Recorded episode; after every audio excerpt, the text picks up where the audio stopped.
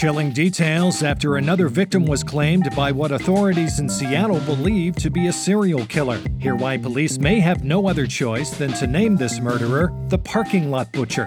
And later, after waiting 80 years to the day, we'll have the story of one small town that was finally able to open their city's time capsule, and yep, you guessed it super racist. From The Onion and Onion Public Radio, I'm Leslie Price, and this is The Topical. Now that 2020 is finally over, I'd say it's about time we ring in the new year with even more bad news. So stay with us. This episode is brought to you by Shopify. Do you have a point of sale system you can trust, or is it a real POS? You need Shopify for retail. From accepting payments to managing inventory, Shopify POS has everything you need to sell in person. Go to shopify.com/system all lowercase to take your retail business to the next level today. That's shopify.com/system.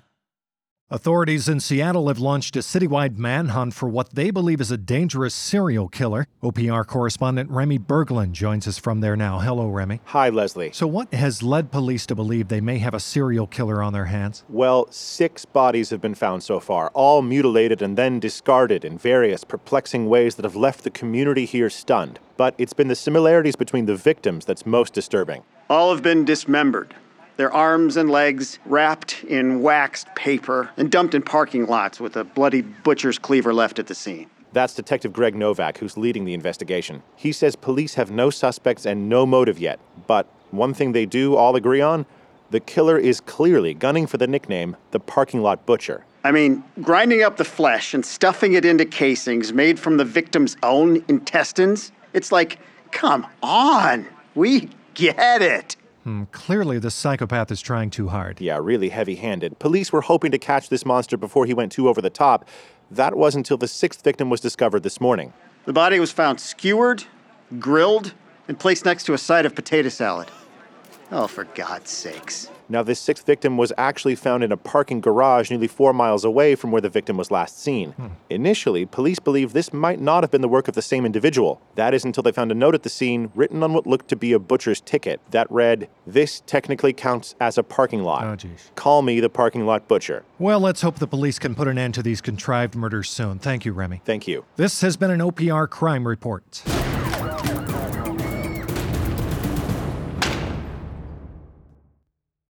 This episode is brought to you by Shopify. Do you have a point of sale system you can trust, or is it a real POS? You need Shopify for retail. From accepting payments to managing inventory, Shopify POS has everything you need to sell in person. Go to shopify.com/system all lowercase to take your retail business to the next level today. That's shopify.com/system. Oh, you thought that was all the news for the day? Guess again, muchacho. Here's what else you need to know today. The Federal Trade Commission is cracking down today, announcing that it will be seeking an injunction that would require Facebook to break up a married couple's weird shared account.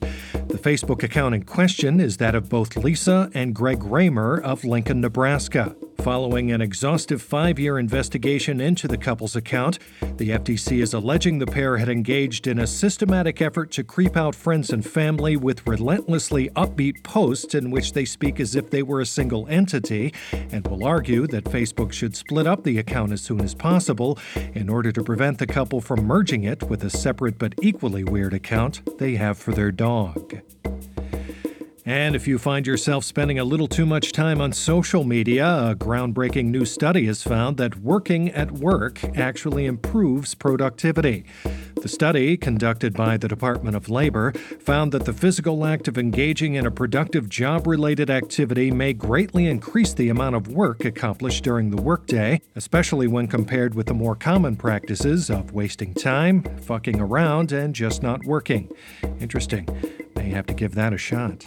And finally, if you're looking to spice up your at home meals, Instapot has announced that their new popular multi cooker will now come with a recipe book for easy weeknight IEDs. We've got one at the house and we love it. I whipped up a dirty bomb for the kids this weekend using nothing but some nails and ammonium nitrate, and it absolutely blew them away.